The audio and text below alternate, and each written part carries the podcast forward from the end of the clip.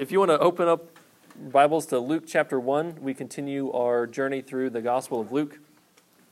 So, Luke chapter 1, we're going to start in verse 39. And sort of our, our, our sentence for this morning um, that we're going to kind of work off of, um, the sentence that we've been working off of, um, I'll remind us of because I think it's still prudent uh, for us this morning, is the good news of Jesus Christ fulfills the Old Testament, it is historically accurate, and is spiritually reliable. I've said that the last couple of weeks. The good news of Jesus Christ fulfills the Old Testament, is historically accurate, and is spiritually reliable, is something that I'm sure probably throughout our time as we go through the Gospel of Luke is something that we will be coming back to again and again and again because I think those truths are all throughout this gospel. And so for this morning, we're going to narrow that down a bit, and we'll see traces of that. But this morning, our, our, our thing to work off of, the truth that I want us to, to set our sights on and to have as our background as we read our text this morning and talk about it, is this Our highest dignity is realized when we believe that God shows mercy to the needy. Our highest dignity is realized when we believe that God shows mercy to the needy. So, we're going to walk through basically three words that are found in there. We're going to talk about faith, we're going to talk about dignity, and we're going to talk about mercy. So, let's read our text this morning, starting in Luke chapter 1, verse 39, and we're going to go through verse 56. So, Luke chapter 1, verses 39 through 56. In those days, Mary arose and went with haste into the hill country to a town in Judah, and she entered the house of Zechariah and greeted Elizabeth. And when Elizabeth heard the greeting of Mary, the baby leaped in her womb. And Elizabeth was filled with the Holy Spirit, and she exclaimed with a loud cry, Blessed are you among women and blessed is the fruit of your womb. And why is this granted to me that the mother of my Lord should come to me? For behold, when the sound of your greeting came to my ears, the baby in my womb leaped for joy, and blessed is she who believed that there would be a fulfillment of what was spoken to her from the Lord. And Mary said, My soul magnifies the Lord, and my spirit rejoices in God my Savior, for he has looked on the humble estate of his servant. For behold, from now on all generations will call me blessed. For he who is mighty has done great things for me, and holy is his name. And his mercy is for those who fear him, from generation to generation. He has shown strength with his arm. He has scattered the proud in the thoughts of their hearts. He has brought down the mighty from their thrones and exalted those of humble estate. He has filled the hungry with good things, and the rich he has sent away empty. He has helped his servant Israel in remembrance of his mercy, as he spoke to our fathers, to Abraham, and to his offspring forever. And Mary remained with her about three months and returned to her home. So we have a, a continuing of the stories that we've talked about the last um, three Sundays. So we're picking up there in verse 39. In those days, Mary arose. So this is after the angel Gabriel has come to Mary which was after the angel Gabriel has come to Elizabeth and Zechariah, or to Zechariah specifically. And John the Baptist is in the womb of Elizabeth, who is a relative of Mary. And so Mary gets this word from the angel Gabriel and says, You're going to carry in your womb the Savior of the world, the Son of God.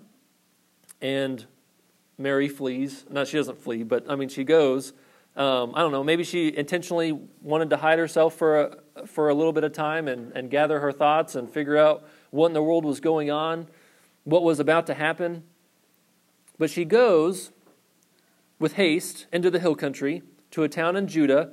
And so this is apparently where Zechariah and Elizabeth live. And she greets Elizabeth. Verse 41 And when Elizabeth heard the greeting of Mary, the baby leaped in her womb, and Elizabeth was filled with the Holy Spirit. I mentioned this last week, but I'll mention it again because it's something that we'll see again next week and throughout the Gospel of Luke. there is an importance upon the Holy Spirit that Luke has. We read it in Acts chapter 15 that Dante read so wonderfully for us um, before I got up here to start talking. It was said in Acts chapter 15 that, look, the Gentiles have received the Spirit just like we have. We're Jews, and we would expect God to pour out His Spirit upon His people.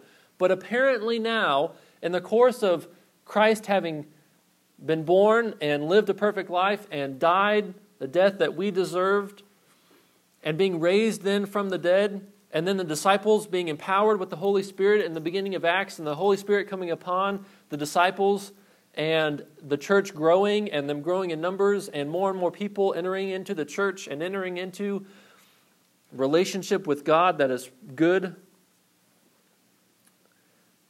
God gives His Spirit to all who believe.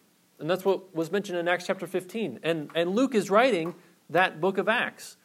And even from the earliest signs of what we have and the story that Luke gives us from either Luke or Acts is this importance on the Holy Spirit. Elizabeth was filled with the Holy Spirit. How was Mary going to conceive? Well, the Holy Spirit was going to come upon her. So just continue to have that in your mind.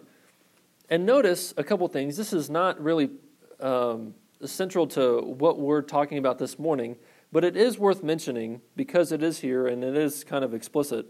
Verse 41, read this again. And when Elizabeth heard the greeting of Mary, the baby leaped in her womb. And I'll keep reading. And Elizabeth was filled with the Holy Spirit, and she exclaimed with a loud cry, Blessed are you among women, and blessed is the fruit of your womb. And why is this granted to me that the mother of my Lord should come to me? For behold, when the sound of your greeting came to my ears, the baby in my womb leaped for joy. Notice that babies in the womb can respond to spiritual stimuli. Isn't that amazing? Isn't that interesting? I, I, I don't think we have a problem with those of us here in believing that fetuses, that babies in the womb are actual legitimate humans, and that they can respond to particular external stimuli and even internal stimuli. It was said to Zechariah from the angel Gabriel that John the Baptist would have the Spirit from inside the womb. That the Spirit, this new thing that God was doing in bringing salvation to his people, hundreds of years he had been silent, and now he was going to begin a new age, a new work in the world. And he was going to have this baby promised to Zechariah be filled with the Holy Spirit so that he could be the forerunner and say, Prepare your hearts for Jesus Christ who is to come. And so, even from the womb, it's promised that John the Baptist was going to have the Holy Spirit. And even his mother is said to have been filled with the Holy Spirit, at least at this moment in time and respond then to the Holy Spirit's presence. Isn't it amazing that even a baby in the womb can respond because they actually are humans? But not that that's beside the point, but that's just an extra point. Um, so there you go. That's for free. You don't have to pay for that one. Um, so back to where we were. Get myself back on track. Um, what an amazing response.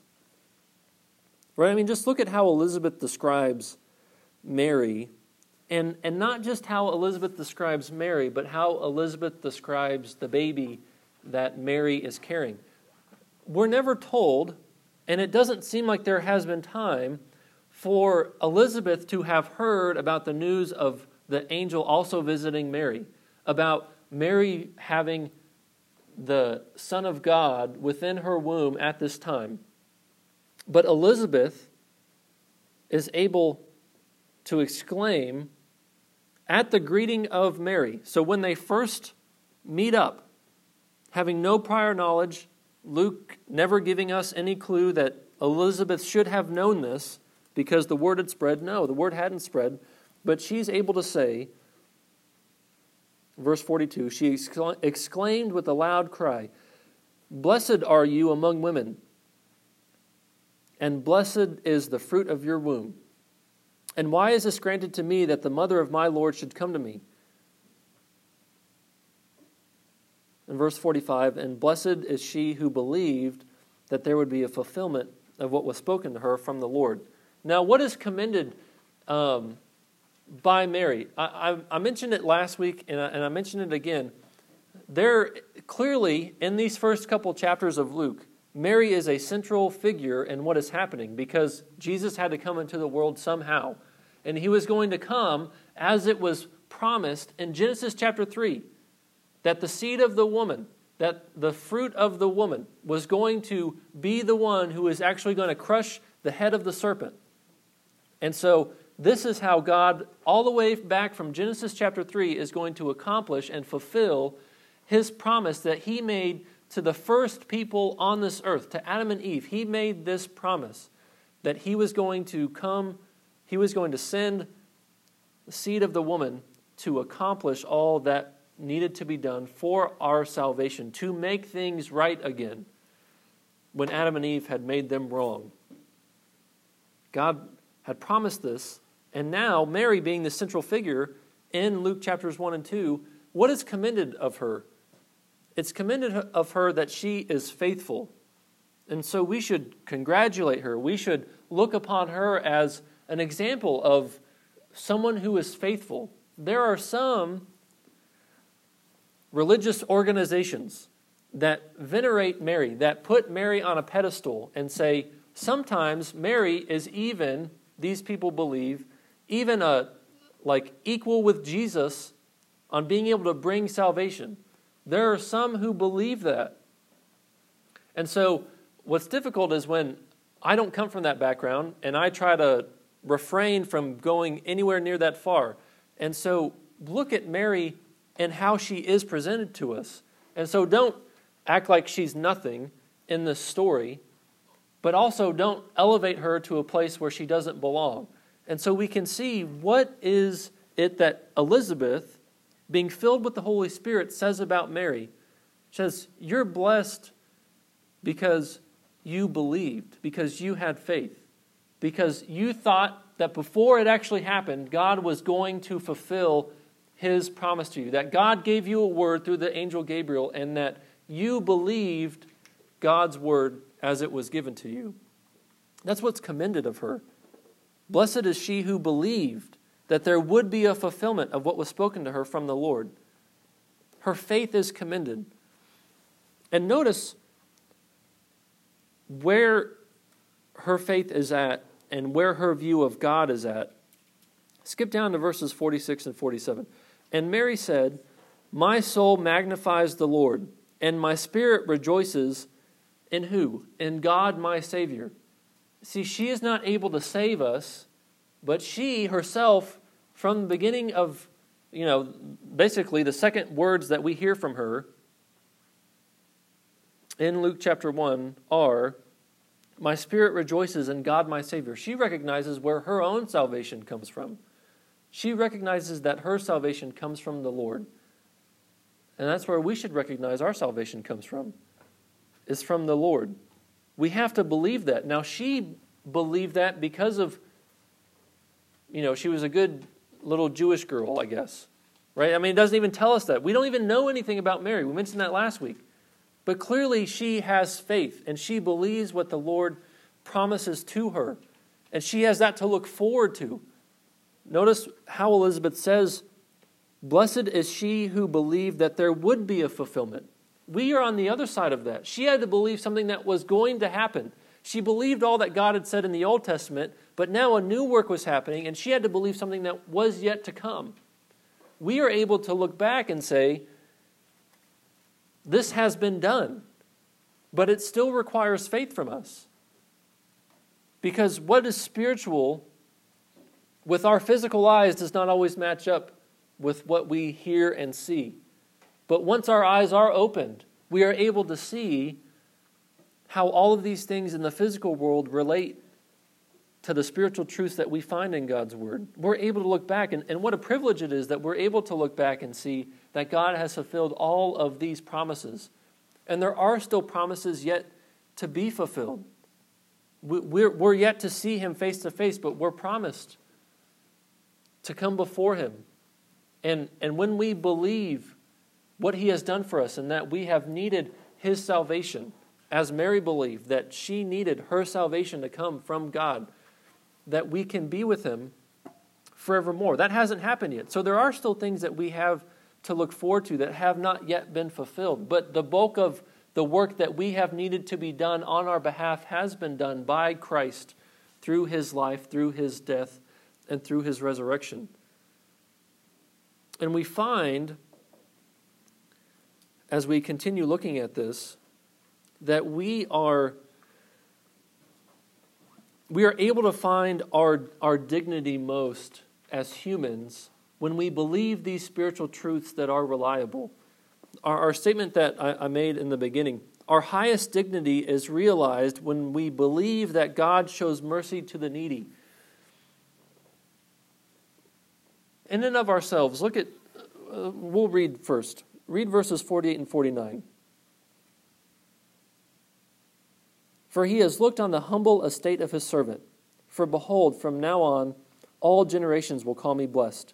For he who is mighty has done great things for me, and holy is his name.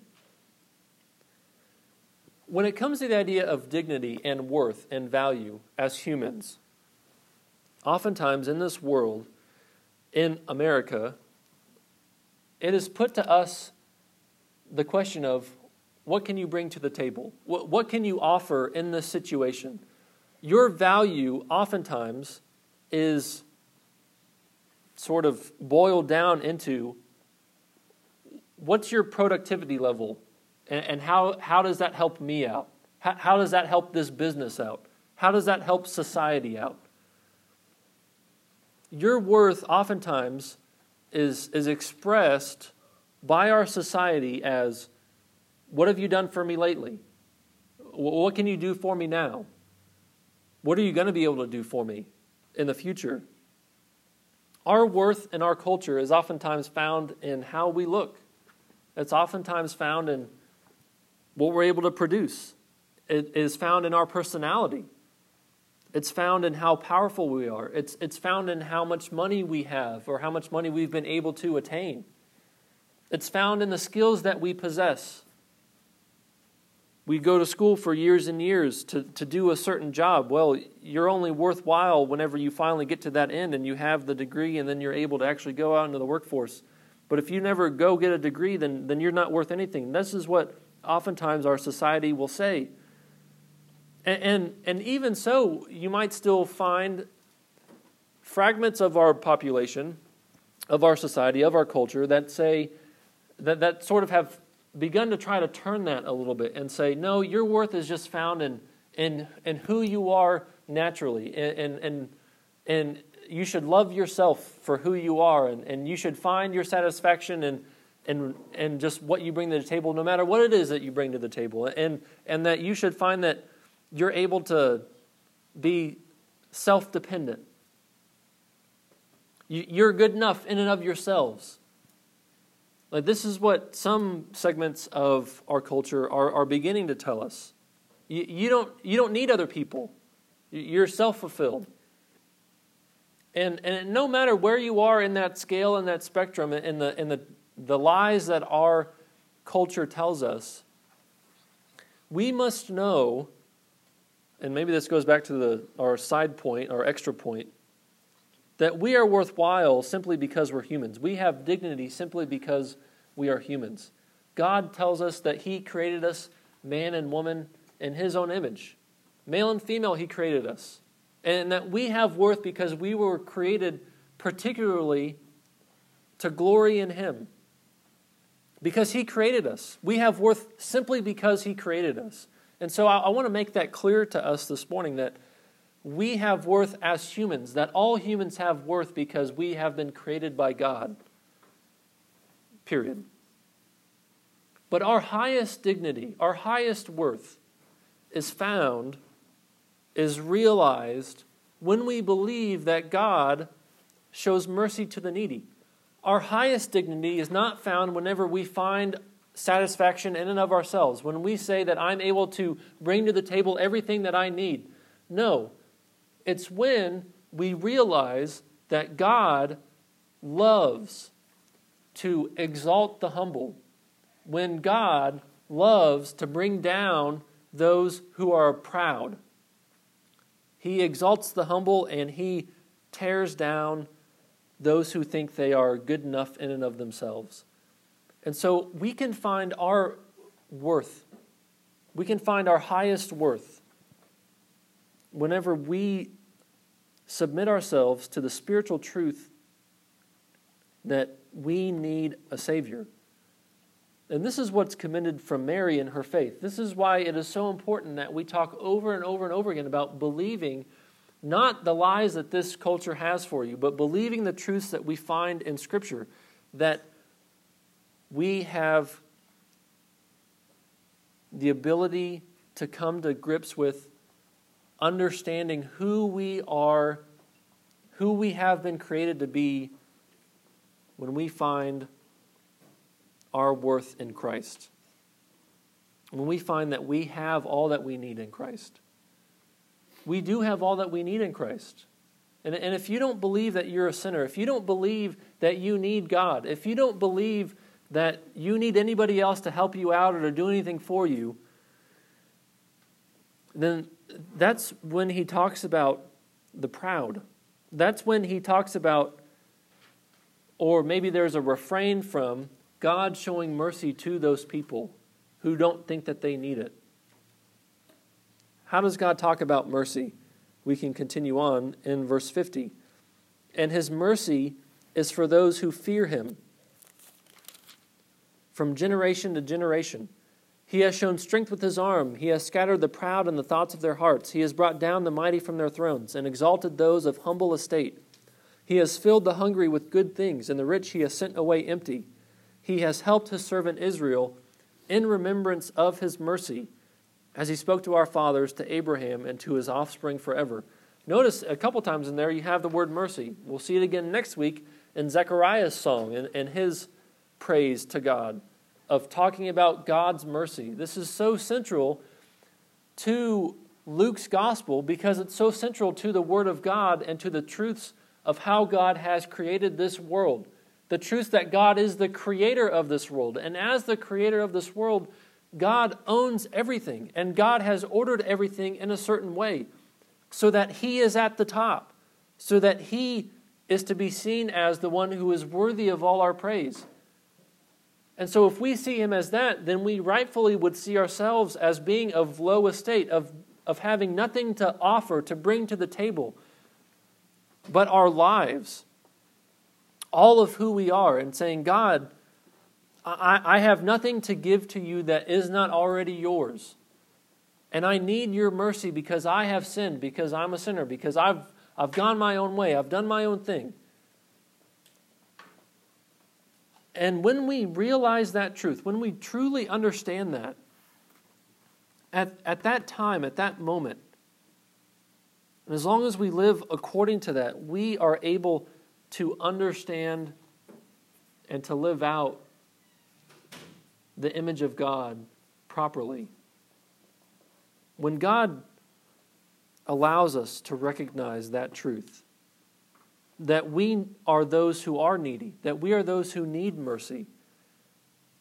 God delights in showing up in those moments and saying, You don't have anything, and you know you don't have anything, but you want me, and I'm going to give you more of me. And, and sometimes He'll give you stuff. But I think sometimes whenever we read verses like what we've just read in like verse 53. It says, He has filled the hungry with good things, and the rich he has sent away empty. We can easily take that a bit out of context and say, well, see, if, if, you're, if you're poor and you're needy and you're hungry and you just pray to God, well, He's going to satisfy you, He's going to make you feel full. Well, no, I don't think that's what He's saying. I mean, I, I do think it's proper that we recognize that we get our daily bread from God, that God provides us with the food that we need to continue to live and function in this world. But he the good things that he gives us I think the hungry there is more than just the physically hungry, though it is the physically hungry. I think the hungry there is the hungry, those who hunger and thirst for righteousness. I mean, you see so many parallels between what I prayed from 1 Samuel 2 and Hannah's prayer. If you remember uh, how he exalts in that, he exalts the lowly. It's the same thing here in Luke chapter 1. And you can look in Luke chapter 6, I think it is um, in what in Matthew chapters 5 through 7, the Sermon on the Mount, the Beatitudes. Blessed are those who hunger and thirst for righteousness, for they shall be filled. God will give you more of Himself as you realize more and more that you need Him and that you cannot be sufficient in and of yourself. He loves to honor and to work and to be in the midst of a people who treat him as God properly and who submit themselves as servants to him. But those who are proud, the mercy isn't shown to them in the way it's shown to us. Mercy isn't shown to them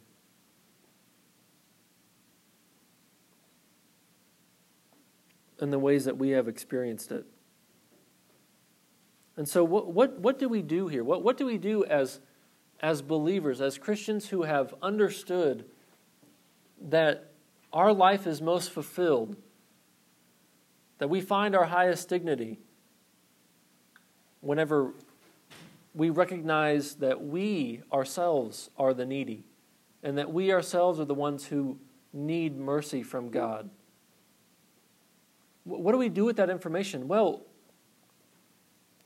act like that is actually true in all areas of your life. Recognize that the skills that you have that you've been able to train up with are because God has gifted you with the mind and hands to be able to do those things. Recognize that those gifts come from God, that you haven't earned them, but that that has been a gracious gift of God toward you. Then also recognize that your brain and your mind, your heart, the grace that He has shown you, is not because you're smart enough to have figured it out. We can all come to an intellectual understanding of the gospel, but we have to submit ourselves.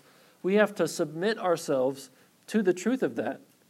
We have to put our will, our heart, our soul under submission to that truth and that He,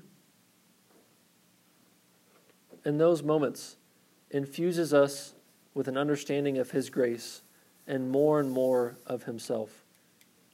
And how wonderful that is. And how, when we experience that, we want other people to experience that.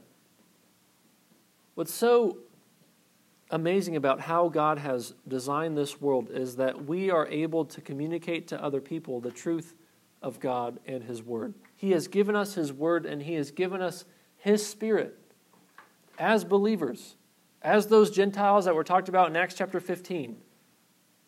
In similar ways as what Elizabeth was filled with the Holy Spirit, and John the Baptist was led by the Spirit, filled with the Spirit.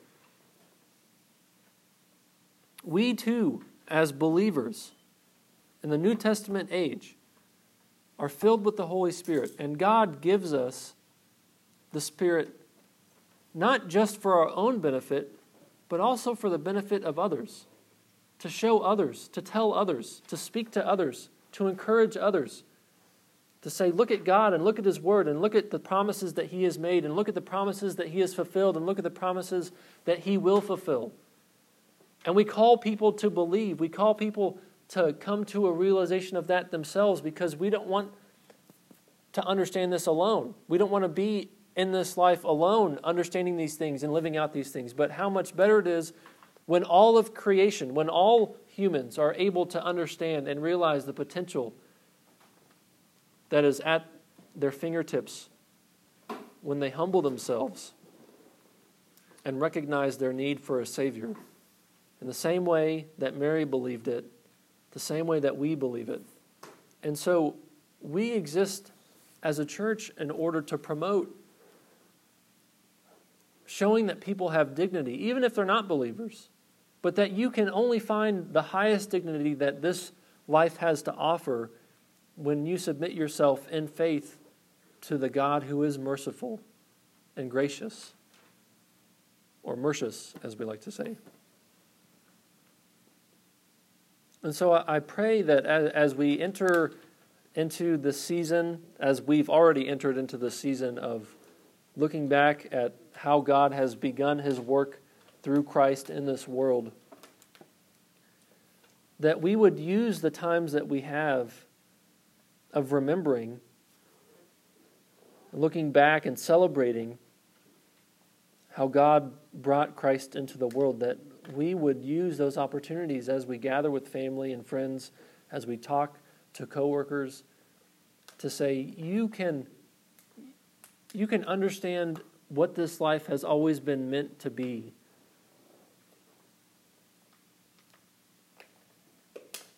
When you submit yourself to God, when you admit your need for His mercy and grace in your life,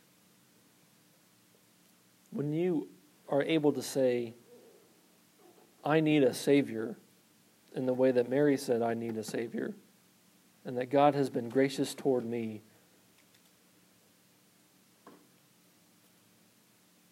In revealing this Savior to me. And so I pray that we would have that opportunity and as we have those opportunities, that we would be bold and courageous to speak that truth and say, Man, I love you, but you're not, you're not understanding this life as God has designed it. You're not understanding who you are in comparison to God. Then you are, you are a proud man. You are, you are a proud woman. And you need to humble yourself before the mighty hand of God. Because I'm afraid that at some point you're going to be beyond that. You're going to have decided in your mind that you don't need Him. And what a sad day that will be when you come face to face with the Creator and you don't know Him as Savior and Lord. So, how beautiful it is that we have been able to recognize that for ourselves because God has shown his grace and mercy toward us. So let's be those who show grace and mercy toward others by speaking the truth to them in love. That's my prayer. Let's pray it together. God, we thank you for the truth of your word. And we do pray that you would give us opportunities. And we do pray that you would give us boldness and courage in those opportunities to speak the truth of your word. Not because we view ourselves as being better than others, but because we have come to a knowledge of the truth by your grace and your mercy. And we earnestly desire those around us to understand you also, to understand your offer of salvation, to understand that though they are worthwhile as your creation, that they find their highest worth, they find their highest dignity as being your children, as being humble servants, as being those who have received mercy through faith. So, God, I pray, God, we pray Use us. God, would you please use us? We desire to be used by you for your glory and for your honor, not for our own name's sake, not for the sake of this church, not for the sake of us as individual believers, but for the sake of your name, for the glory of your name, so that you would be magnified, so that our souls would magnify the Lord, and so that other souls would magnify the Lord. God, would you work through us? We pray in Jesus' name. Amen.